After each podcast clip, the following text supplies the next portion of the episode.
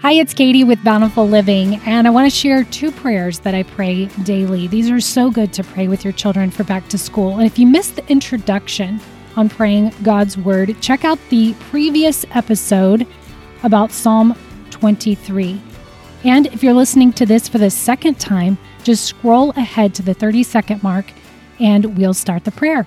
Here we go.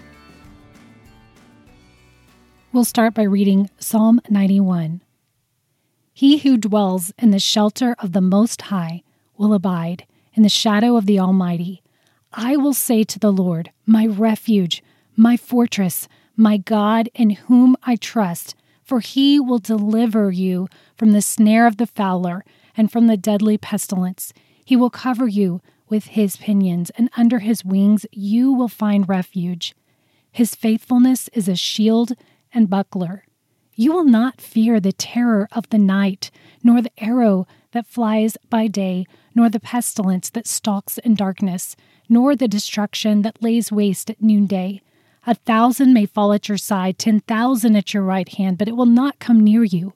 You will only look with your eyes and see the recompense of the wicked, because you have made the Lord your dwelling place, the Most High your refuge. No evil shall be allowed to befall you, no plague will come near your tent. For he will command his angels concerning you to guard you in all of your ways. On their hands they will bear you up, lest you strike your foot against a stone. You will tread on the lion and the adder, the young lion and the serpent you will trample underfoot.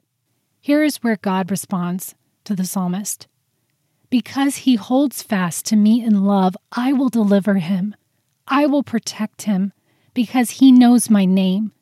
When he calls on me, I will answer him. I will be with him in trouble. I will rescue him and honor him. With long life, I will satisfy him and show him my salvation. God, thank you so much for responding to us in this way that when you are our refuge, that when you are our hiding place, when we come to you, Father, you hold fast to us in love. You deliver us. You protect us. Because we know your name, when we call to you, you answer. You are with us in times of trouble. You will rescue us and honor us. With long life, you will be our satisfaction. And we know your salvation. Thank you for commanding your angels to guard us in all of our ways, bearing us up so we don't even strike our foot against a stone. Lord, you are our dwelling place, our refuge. And because of that, no evil will be allowed to overtake us. God, you are our dwelling place our shelter. You are the most high God, my refuge, my fortress, my God, in whom I trust. Amen. Now I'm reading from Ephesians 6, starting in verse 10. Finally, be strong in the Lord and in the strength of his might. Put on the whole armor of God so that you may be able to stand against the schemes of the devil. For we don't wrestle against flesh and blood, but against the rulers, against the authorities, against the cosmic powers over this present darkness, against the spiritual forces of evil in the heavenly places. Therefore, take up the whole armor of God, that you may be able to withstand in the evil day, and having done all to stand firm. Stand therefore, having fastened on the belt of truth, having put on the breastplate of righteousness, and as your shoes for your feet, having put on the readiness given by the gospel of peace. In all circumstances, take up the shield of faith, with which you can extinguish all the flaming darts of the evil one, and take the helmet of salvation and the sword of the Spirit, which is the word of God.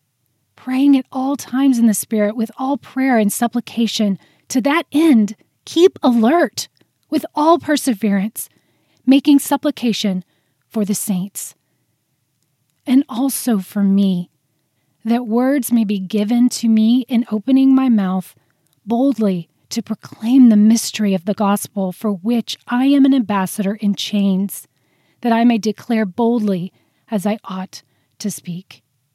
God, we thank you for these words that Paul gave to us in the book of Ephesians, putting this analogy together of our armor and how important it is to remember that we are not battling against our brother, against our neighbor, against our sibling or our spouse, that we are actually at war with the enemy, that he is the one who is out to steal, to kill, and to destroy everything that you have come to give us peace, love, joy, order.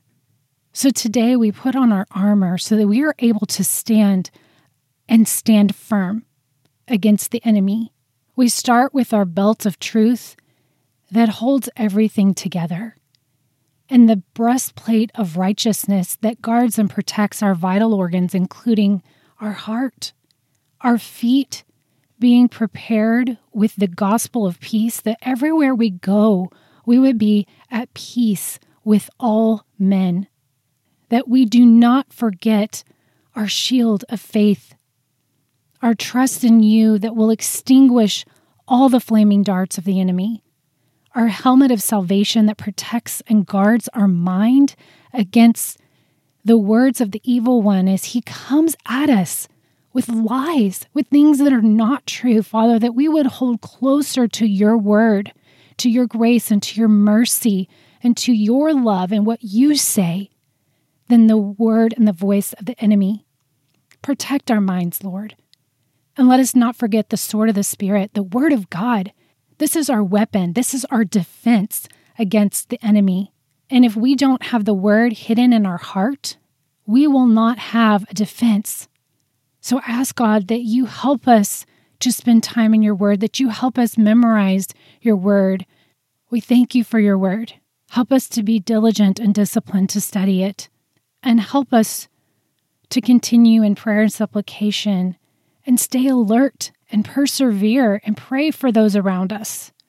And although these words Paul is speaking, we pray this for ourselves as well that we would boldly proclaim the gospel, that we would not be ashamed to share our faith, that we would be ready in season and out of season to say the things that you have called us to say, to speak the truth in love, to share you with the world. In Jesus' name, amen. My prayer for you today, for everyone listening, is from 2 Thessalonians chapter 1, verse 11. To this end, I am praying for you that our God may make you worthy of his calling, fulfill every resolve for good work and every work of faith by his power. In Jesus' name, amen. What scriptures are you praying today? What are you believing today? Let us know at bountifulliving.net.